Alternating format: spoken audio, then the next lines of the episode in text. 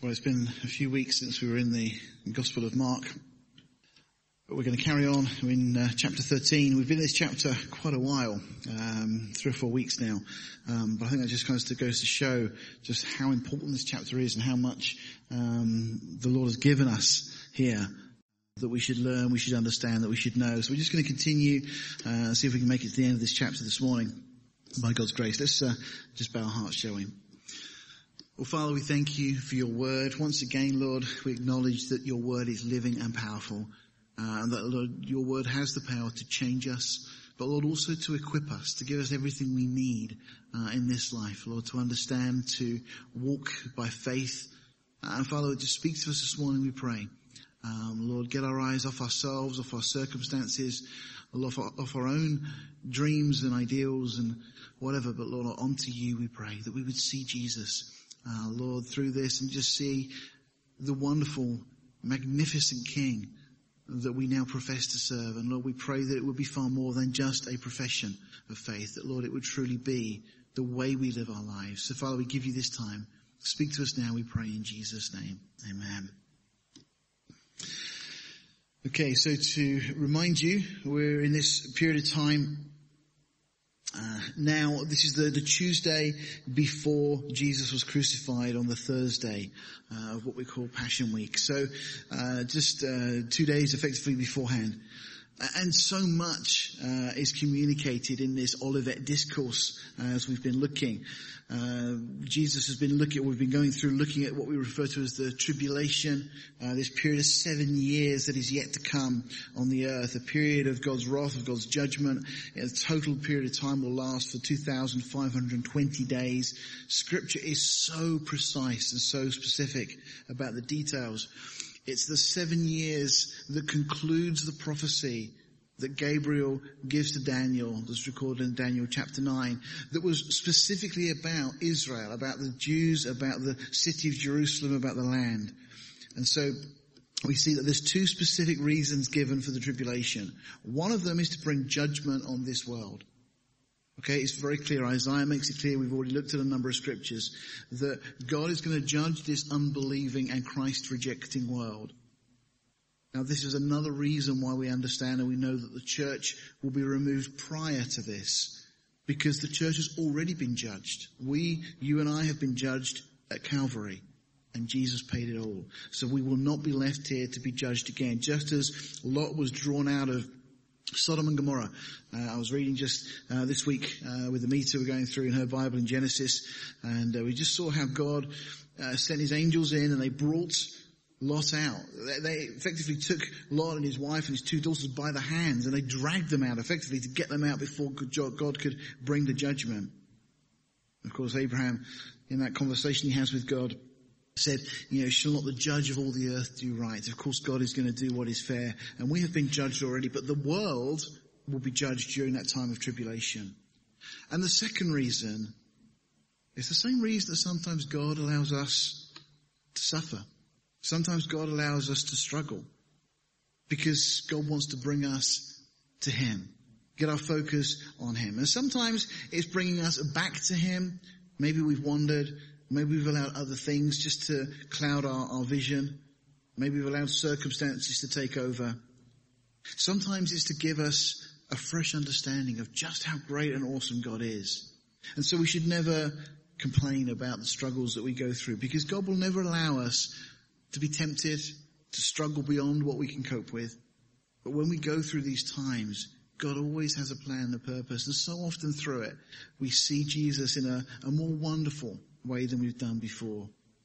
And of course, God is going to do exactly that with the nation of Israel. He's going to use this time just as he did through the Old Testament. We see countless times when the Lord allowed Israel's enemies to uh, defeat them, always to bring them back to that point of realizing how much they need him.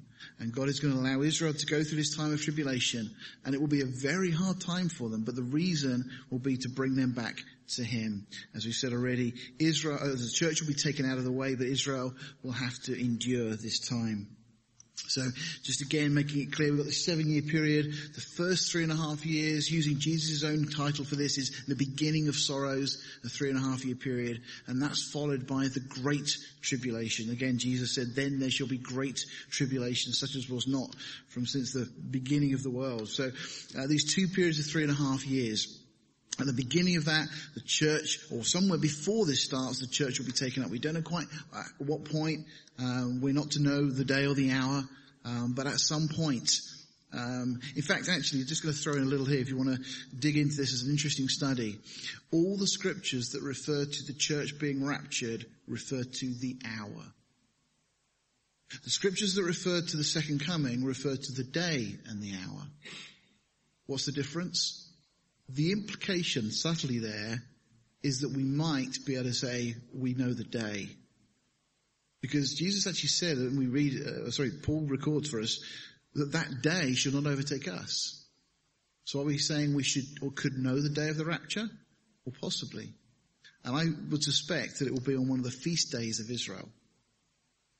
And I'll leave you to go ponder and study and see that a little bit if you want to yourself. Of course, we don't know which year that will occur. So we still, in that sense, are no better off. We don't know exactly when it will take place. It could be this year. It could be at any moment. So it's not to in any way suggest we should be complacent, but if you do a detailed study, I think you'll see that when Jesus speaks about the rapture of the church, there's a very clear emphasis that we don't know the hour. The implication could be that we'll know the day, and as I say, I think quite likely it'll be one of the feast days of Israel. So uh, maybe sometime we need to do a, a, more detailed study. In fact, I'm going to throw that one over to Adrian at some point in the future to do a more detailed study for us, uh, looking at the feasts of Israel and looking at the connections with the church, because uh, there's some fascinating things that come through that. So um, we'll look at that if the Lord hasn't already come back. Um, but then we've got this, this period of the tribulation, uh, seven years, and then at the end of that is when the second coming will occur. And that's of course when the Lord will return. And, and again, the tribulation will be completed, and then there's at some point uh, after that, Jesus himself will return. Uh, and it will be as the armies of this earth, of this world, are all united with the intent of destroying Israel as a nation. And Israel at that point will be crying out to Jesus as their Messiah. They'll have recognized him as their Messiah. But the bit we've been focusing on over the last couple of weeks is that middle section of the tribulation, right in the middle of the three and a half years. Now, We've seen already um, verse 21 of Mark 13, which is where we've got to. And then if any man shall say to you, lo, here is Christ, or lo, he is there, believe him not. And Jesus said very clearly, for false Christs and false prophets shall rise and shall show, show signs and wonders to seduce, if it were possible, even the elect. But take you heed, behold, I have foretold you all things. Now, we spent in our last session going through Mark, we looked uh, quite a little detail about this individual who we refer to as Antichrist. One who will come in the place of Christ. He will set himself up to be worshipped as Christ. He will be an incredible character. He'll be somebody that the world will be just so overwhelmed with. He'll have incredible negotiating skills. He will bring about a, a political climate where everybody thinks that we're heading for peace and of course, it'll all be lies and deception. He, one of the things he will do, and we looked at this last time, is to establish a covenant with Israel for seven years. But in the middle of that point, he's going to break his covenant. So we've looked at the, the false Christs, and the, many have come through history, but there's one, of course, significant one, Antichrist, who is yet to come. But the other thing this verse tells us is, and false prophets. Now once again, there's been many people that have claimed to be prophets. Sadly, in the church today, there are many who claim to be prophets. And of course, we don't follow the Old Testament example of if their prophecies don't come true, we take them out and stone them. Um, maybe sometimes that would be a good way of silencing them because there's so many that say all sorts of things that are not biblical. You know, everything that we have, everything we need is in God's Word. God will never add to His Word. But there is another one that is coming, a false prophet who will come alongside Antichrist. And that's what we're going to spend a, a little bit of time just looking at this morning. And one of the things that this false prophet will do is to show incredible signs and wonders. Notice to seduce. if it were possible, even the elect. And again, the elect in this context is referring to the Jews. So often we read these things and we read it with a Gentile mindset and we could think that's referring to the church. But again, the context, the Jews are often referred to as God's elect. Paul refers to them as such in uh, Romans 9, 10, 11, and we see ex- examples of this in the Old Testament and so on. But no, so the idea is that even the Jews themselves, these devout Jews, could be so deceived by seeing signs and wonders, miraculous things take place. Now, to understand this in a little bit more detail, we need to springboard off Revelation 13 because this is where we're given the information about these two characters in particular. In Revelation 13, again, we're introduced to these two protagonists, these two individuals that the devil is going to raise up to try and thwart God's plans. The first one is the beast from the sea. We see this in a moment. We'll look at the text. And the second one is going to be this false prophet, the beast from the earth, as they're referred to. And this false prophet is going to perform these signs and wonders in an attempt to get the whole world following after Antichrist. Now, you and I, in, in the context this morning, look at this and almost there's some uh, sense of disbelief that the world could follow after these individuals. But we mustn't forget that this will be so subtle, it'll be so logical that people are going to want to follow after these individuals and want to pledge allegiance to them. See, we need to remember that Satan is a deceiver and a master counterfeiter. You've only got to look at the religions that the world has to see that they all go back, they all have a common source, and they're all a counterfeit. They all promise certain things. They all promise a way to be right with God, but they never deliver. Now, Satan is so, so clever, and we need to not underestimate his ability to bring this deception to the world. Now, again, we're at the midpoint of the tribulation. He's going to attempt to deceive mankind through an unholy trinity, effectively. Satan being in the position of like God, Antichrist in the place of Christ, and then the false prophet assuming a Holy, Holy Spirit like role, pointing people to the false Christ. Just as the Holy Spirit points people to Jesus, so the false Christ, the false, sorry, the false prophet will point people to Antichrist and try and encourage people to worship Antichrist. Again, Satan, through all of this, will seek to be worshipped by the whole world. And we shouldn't be surprised because, you know, Satan's equally happy with those who either play with things of the occult, Ouija boards, tarot cards, horoscopes, you know, yoga. Yes, that's there. So many people think it's a harmless form of exercise. But every position in yoga is a prayer to an idol, a prayer to a false god. Eastern mysticism, other false religions. You know, Satan's happy with people that get involved in those things, that, that start to step out into supernatural pursuits and so on. But he's also just as happy with people that get into materialism, that don't believe any of that stuff.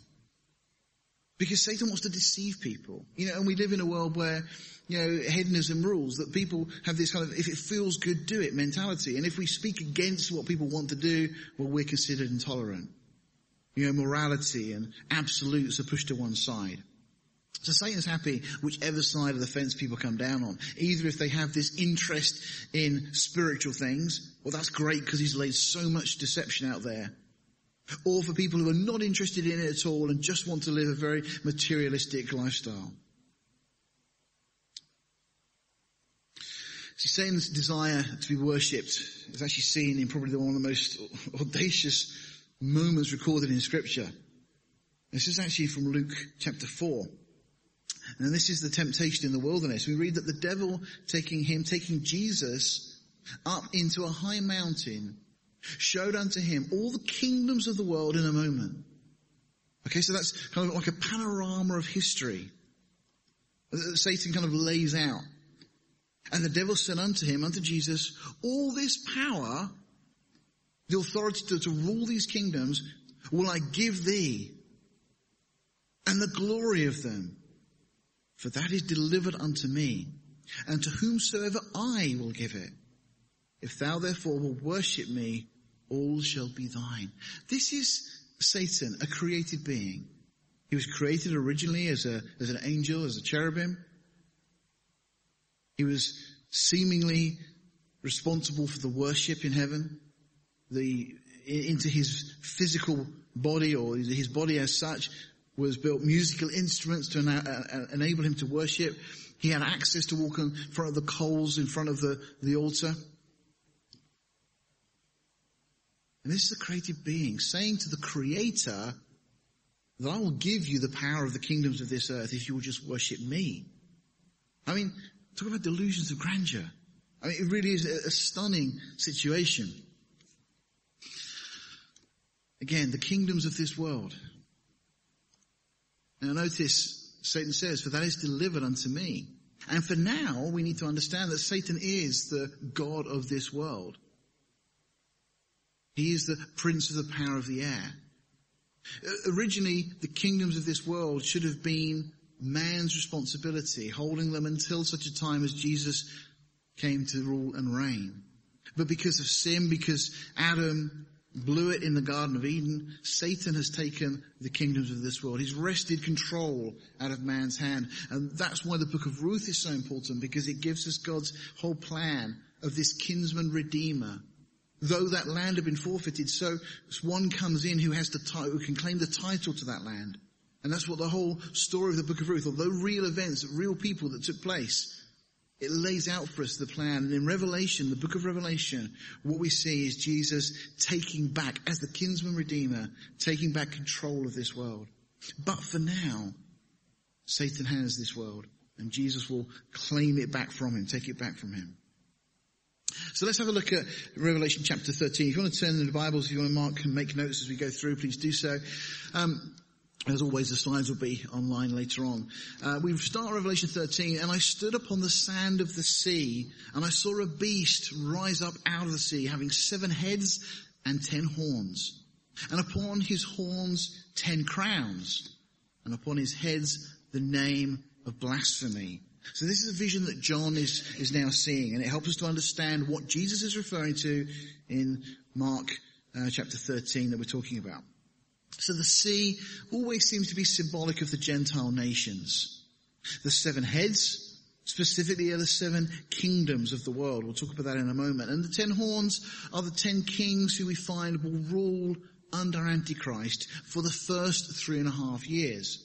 For the first three and a half years, there'll be ten kings. Now, whether they will be regions around the world, some people have suggested that, or whether there will be ten kings, ten countries. Uh, we don't know how this is going to play out, but there'll be ten individuals who have responsibility for certain parts of the earth. How that will play out, as I say, we don't fully understand yet. And they will then rule under Antichrist. Now, seven kingdoms, this is the, the history, biblical history of the world in terms of the kingdoms. The first kingdom was Egypt.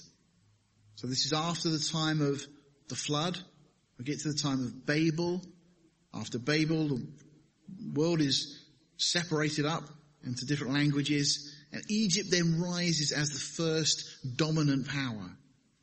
But that then is followed by Assyria. Assyria then takes the northern kingdom of Israel captive, you're familiar with the Old Testament history, and then leads on to Babylon, then rising and defeating Assyria and becoming the next world empire. And of course, the Babylonians with Nebuchadnezzar are the ones who come and destroy Jerusalem.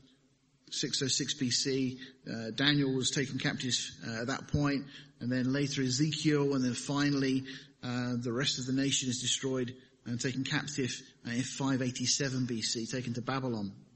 That's when the crown moves from Israel and effectively resides in Babylon. Um, we've talked about this before until some many, many years later, as prophesied by Daniel, and the Magi, who Daniel was made chief of, then bring that crown back to Israel.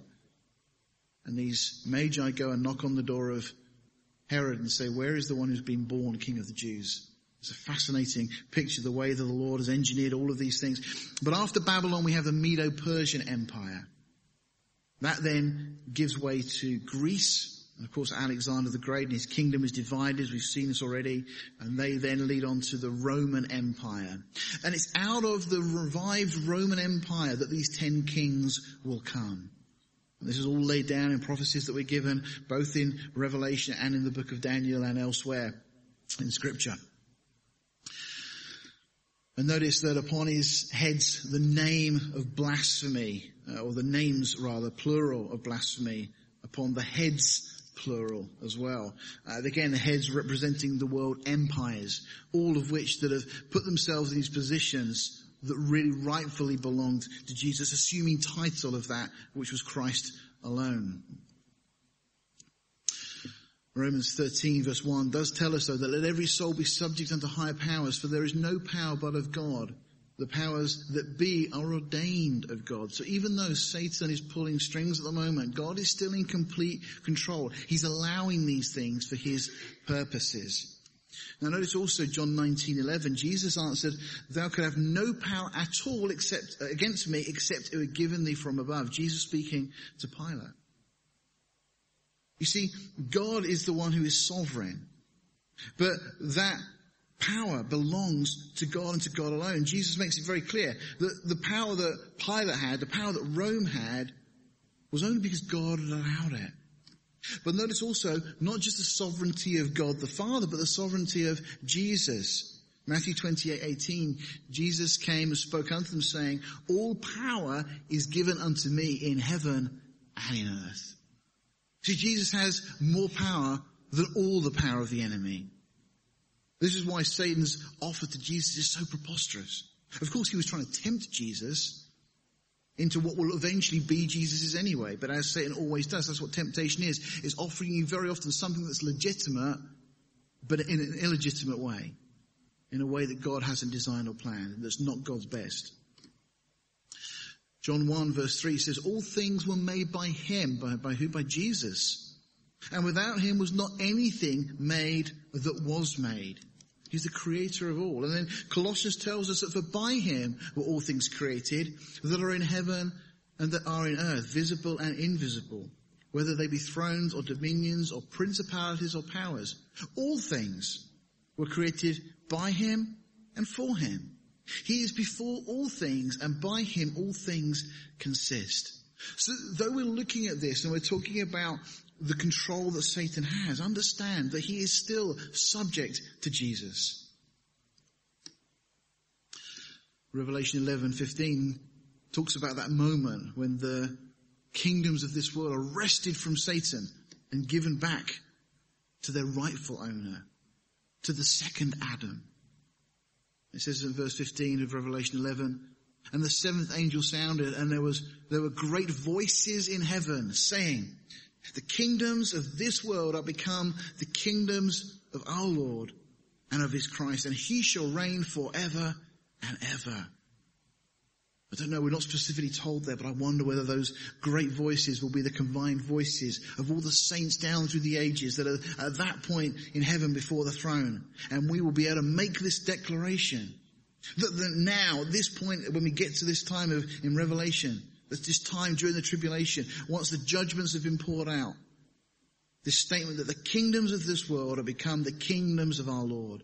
That which Satan tried to offer Jesus in an illegitimate way through worshipping Satan, Satan is going to lose out because Jesus has waited.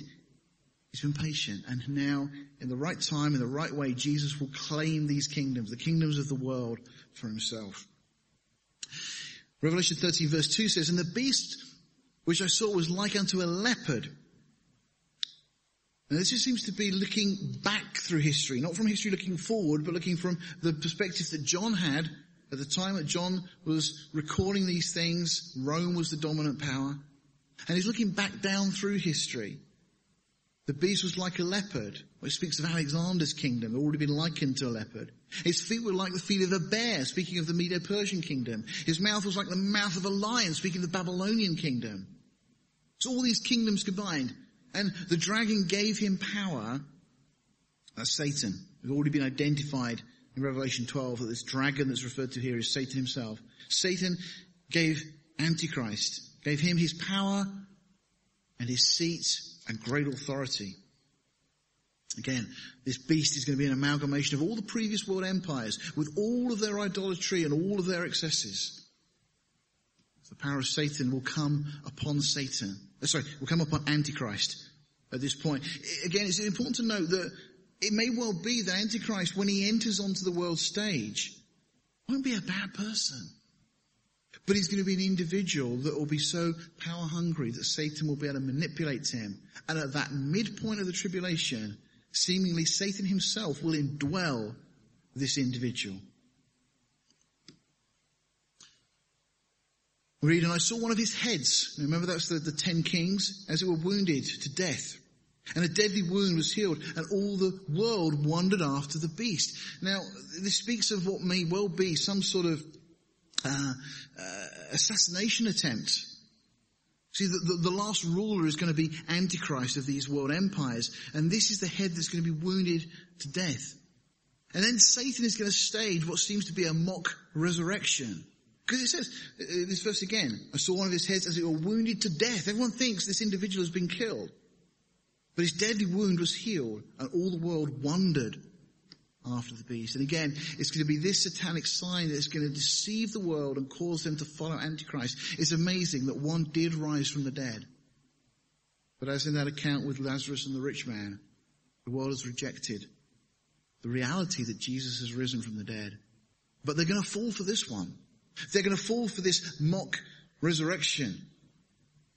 The Antichrist seemingly will be killed, but then will be raised again. And we're told, and they worshipped the dragon. Now notice what's happening here. This is talking about the world.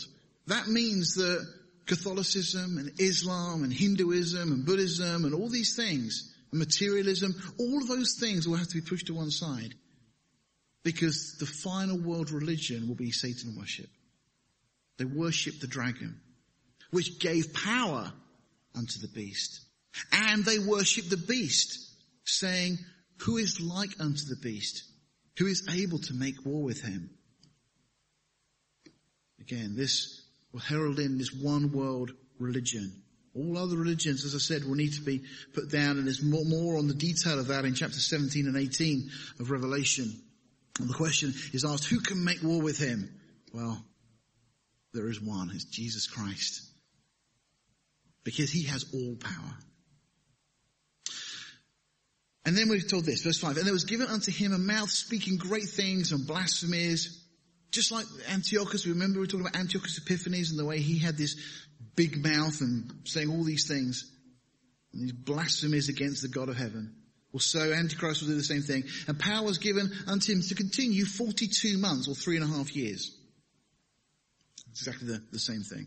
It'll be the last three and a half years of the tribulation, or the great tribulation as we refer to it. And he opened his mouth in blasphemy against God to blaspheme his name and his tabernacle and them that dwell in heaven. Interesting. There's a reference to us, I believe, there. Because he's going to blaspheme God, God's name, his tabernacle, his dwelling in heaven specifically, and them that dwell in heaven. Who will that be? Well, it won't be just the angelic host. By this point, the saints, the redeemed saints will be there. And it was given unto him to make war with the saints. Now, not those in heaven, because we're already in heaven, but this is those that are on earth. This is the Jews. And to overcome them. And powers given him over all kindreds and tongues and nations. Now, there will be people who come to know the Lord during that first part of the tribulation. And I've got no doubt because we read the context that, that some of those will be martyred. They'll be put to death beheaded for their witness. So this in the context could refer to them as well. But remember that Jesus said of the church, I will build my church and the gates of hell shall not prevail against it. So this cannot refer to the church. This is referring to the Jews and to those tribulation saints.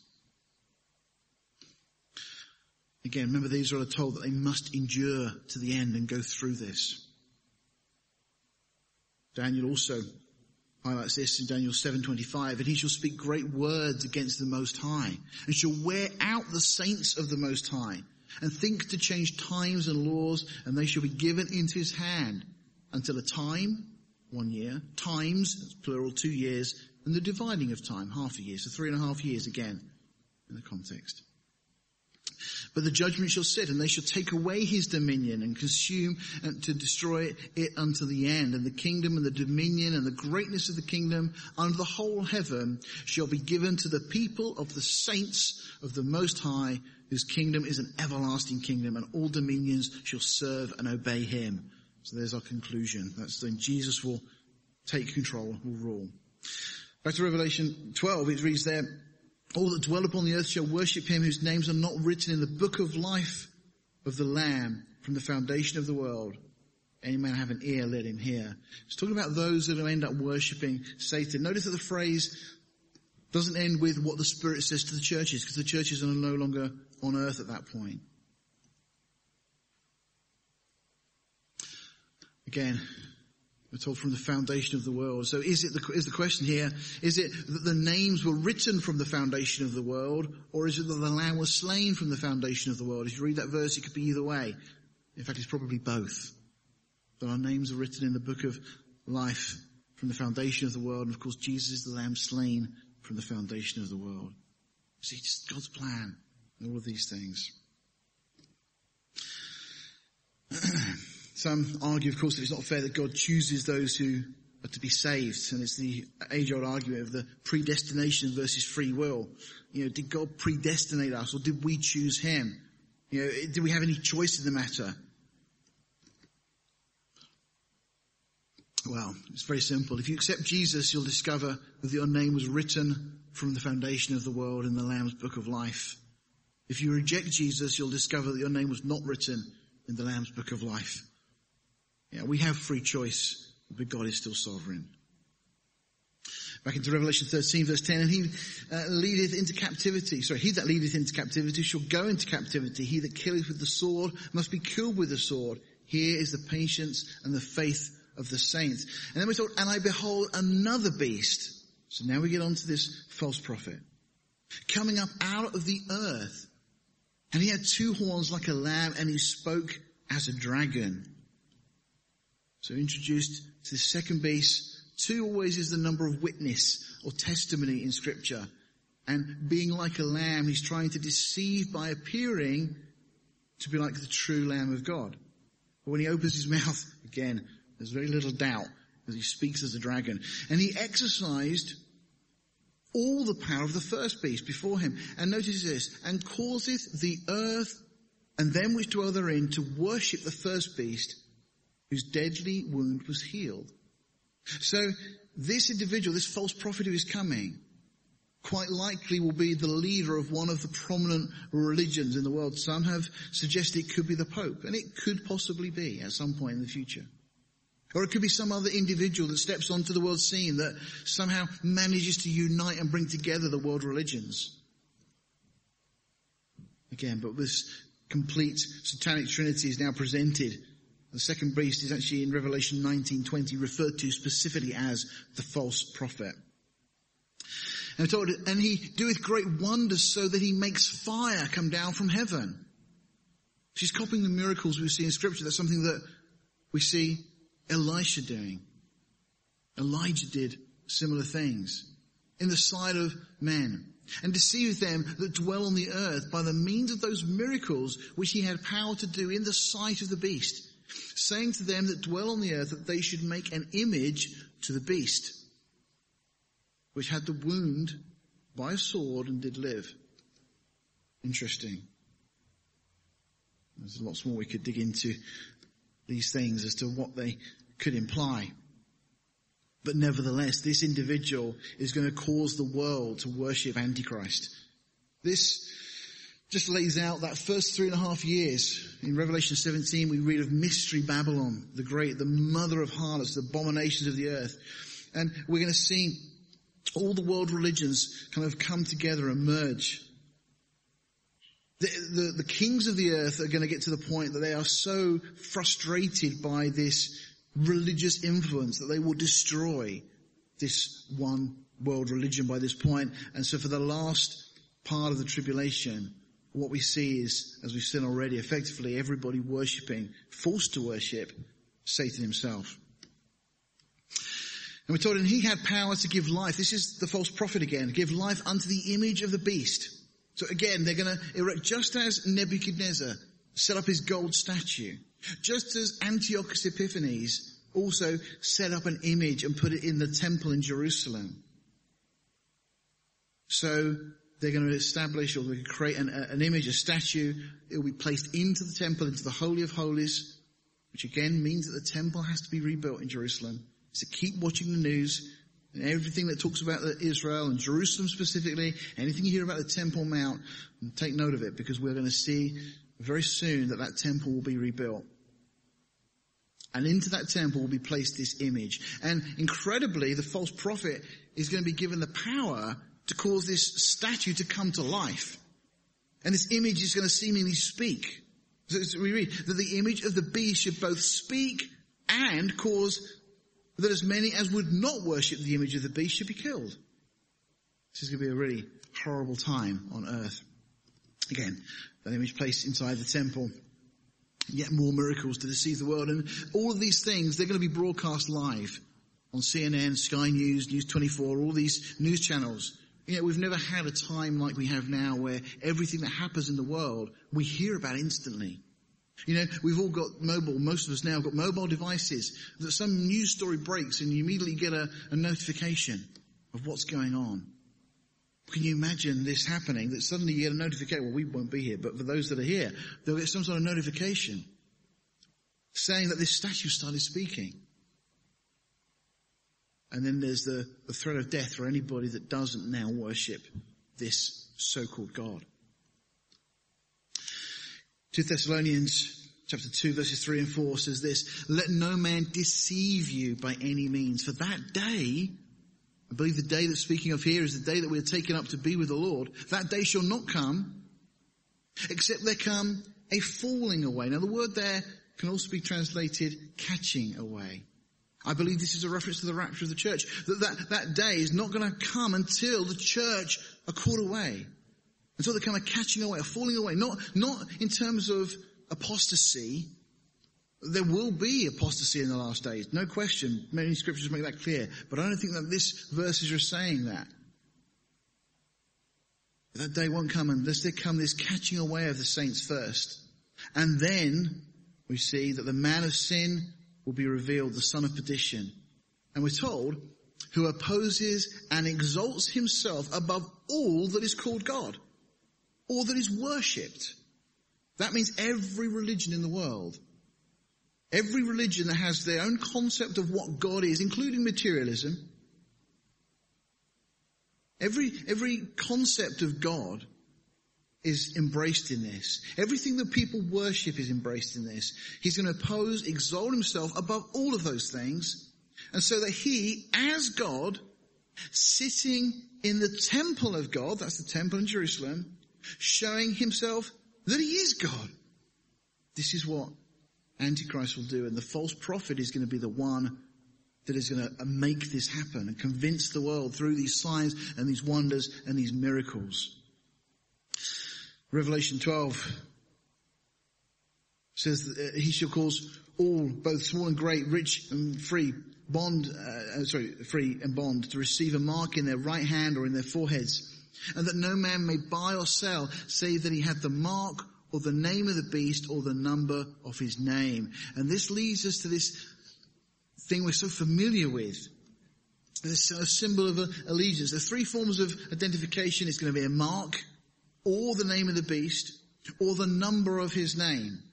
Again, we've speculated much over the years in the church about what the mark will be. Some people thought it would be some sort of credit card thing. And then of course we've gone on from that now to barcodes and people looked at the barcodes and they uh, noticed that these long uh, things at the beginning, the end and the middle had the number six. Of course that's 666. So could it be something to do with this? Well we know it will be something to do with buying and selling. And that leads on to then the idea of implants. You know, and we, you know, even 20 years ago, how many of us foresaw that we'd have, you know, a credit card that we could simply get out and I can go into a shop and I can just touch it and I've paid for everything? But we're there. You know, how much of that credit card is the bit we need? Well, only a very, very, very small little bit. The rest of it is just a bit of plastic that fits in the wallet. The technology is already there to make something so small that you could easily put it into your right hand under the skin or into your forehead. And wouldn't it be so much easier? You wouldn't have to worry about remembering your wallet and purse whenever you go out. You just touch your hand on the scanner as you go through Asda and you're paying. Because nobody can then fake that. Nobody can steal your hand and pay with your hand. You'd know about that. Nobody can steal your head. If somebody takes your head and tries to pay for their goods, the cashier is going to notice. It solves all those problems with fraud and everything else. We're so close to these things. And that people will only be able to buy and sell if they accept this mark, this symbol. Again, could be a microchip, could be a name tattooed on the right hand or forehead, because again, the, the idea of this name is in here. Again, whatever it is, it's clear that whoever receives the mark will seal their own eternal destiny, and not in a good way. We do find that those that take this mark will eventually break out in sores.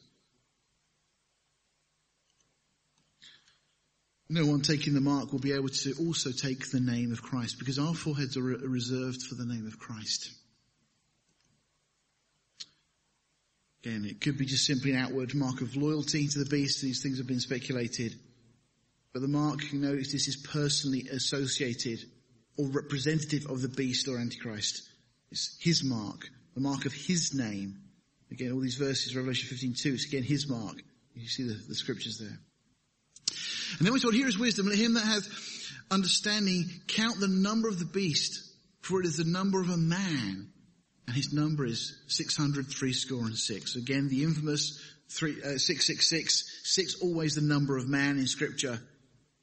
And again, we can speculate all we want. It'll become very clear when the time arrives. Um, but again, notice Antichrist is not going to be revealed until the church is taken out of the way.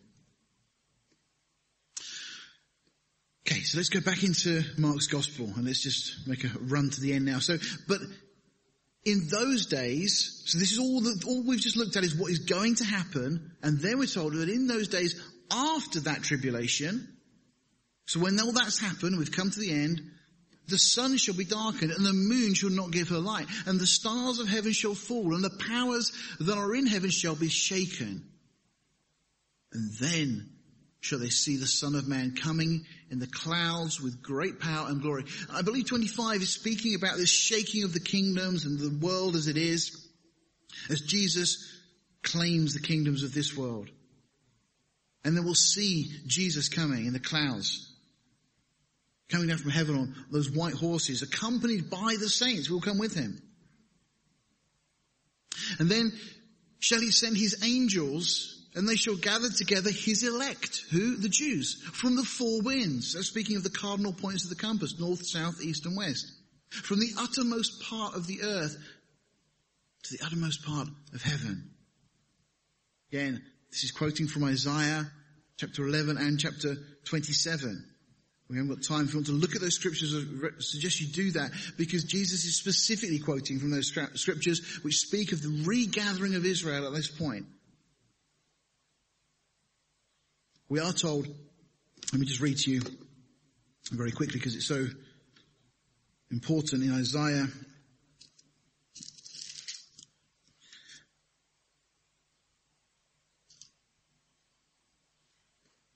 chapter 12 verse 11 it says, and in, so, and it shall come to pass in that day that the Lord shall set his hand the second time to recover the remnant of his people. And he gives the locations of where they're coming from. And again, it says, and he shall set up an ensign for the nations. A sign will be given. What will be the sign? It will be Jesus coming. And shall assemble the outcasts of Israel and gather together the dispersed of Judah from the four corners of the earth. This is the verse that's being quoted. The second time, what was the first time? 1948. That was the first time the Jews were gathered from around the world that went back to their land. And they've been going back ever since. But there'll be a final regathering of the Jews back to their land, and this is what we're reading here. And then we're told, now learn the parable of the fig tree. When a branch is yet tender and puts forth leaves, you know the summer is near. In other words, we should be able to know the signs of the times in which we live. So you in like manner, when you see, when you shall see these things come to pass, know that it is nigh, even at the doors. That's more specifically for Israel than for us because we'll have been taken to heaven by this point. As I said, we'll be seeing these things from, from the mezzanine. We'll return with Christ at the second coming. But the Jews, when they start to see these things, will realize that the return of their Messiah is near. And again, fig tree again typically associated with Israel. In 1948, a tender Israel put forth leaves. Again, Israel became a nation in a day as prophesied in Isaiah 66 verse 8. Verily I say unto you that this generation shall not pass till all these things shall be done. That's led to a lot of speculation. And people have tried to put dates on certain things and so on. But we, unfortunately, the victim of not understanding the words here, the, the Hebrew, or sorry, the Greek here, genos, or genea, it has the idea of age, generation, nation, or time, depending on the context. More specifically, what Jesus is saying here is that this nation shall not pass till all these things be done. Which nation? Israel. The Muslims want to destroy Israel. It's very clear. Iraq, Iran, they want to wipe Israel out. But here we have recorded in the Word of God that nobody will be able to destroy Israel. This nation, the nation of Israel, shall not pass till all these things be done. Heaven and earth shall pass away, but my word shall not pass away. Again, many, many scriptures, Jeremiah 31 and so on, um, speak very clearly that God would not allow Israel to be destroyed.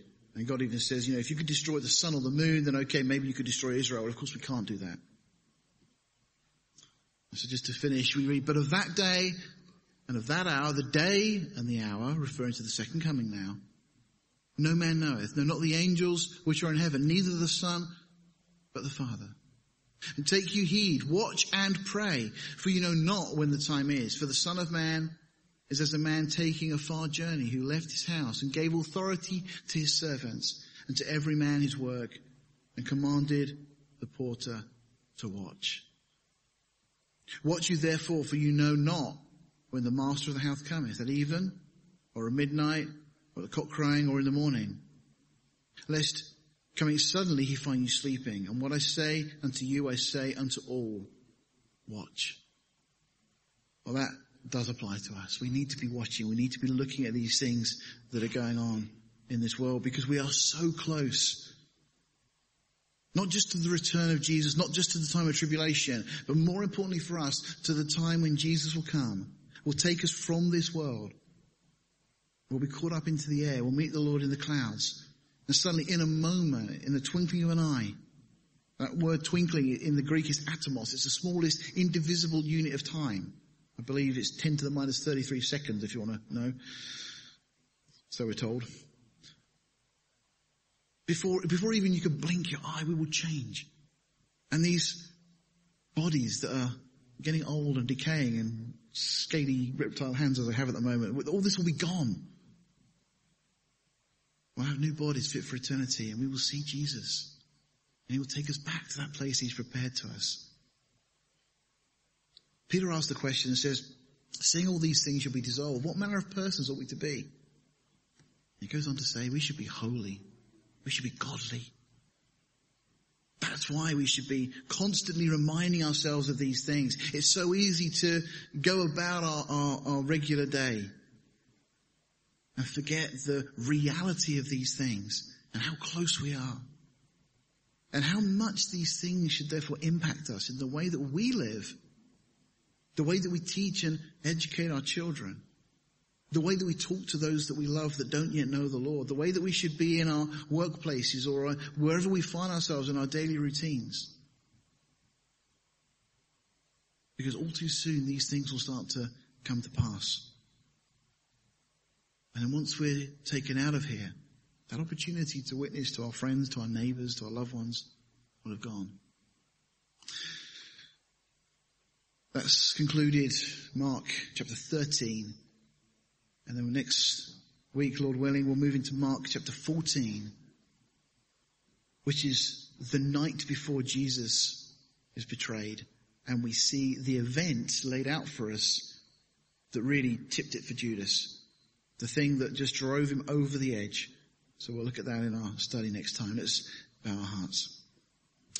Well, Father God, we just thank you this morning for this privilege we have of being able to study your word together, to be able to consider these things and Lord, to be so grateful for our salvation. So grateful, Lord, for all that you have done for us. The Lord, we know that as we sit here this morning with our church family, we will be together with you for eternity. Lord, we do again pray for our unsaved loved ones. Give us, Lord, the words and the wisdom to speak to them. Stir their hearts. We pray, Father, that your Holy Spirit will bring conviction upon them. And Lord, give us opportunity just to share your gospel. Give us that boldness and that confidence. And Lord, give them ears to hear, we pray, before it's too late. Father, may we be people, may we be a church that are looking for your coming, excited about your return. And Father, we do pray too for the nation of Israel. We pray, Lord, for the peace of Jerusalem. Lord, we recognize the trouble that Israel will yet endure. But Lord, we praise you. Your word reveals that they will come to see you as their Messiah. On how, Lord, we look forward to that day. We just thank you for these things now. Keep us close to you. Keep our eyes on Jesus, Lord, we pray, the author and the finisher of our faith. As Father, it's in Jesus' name we ask. Amen.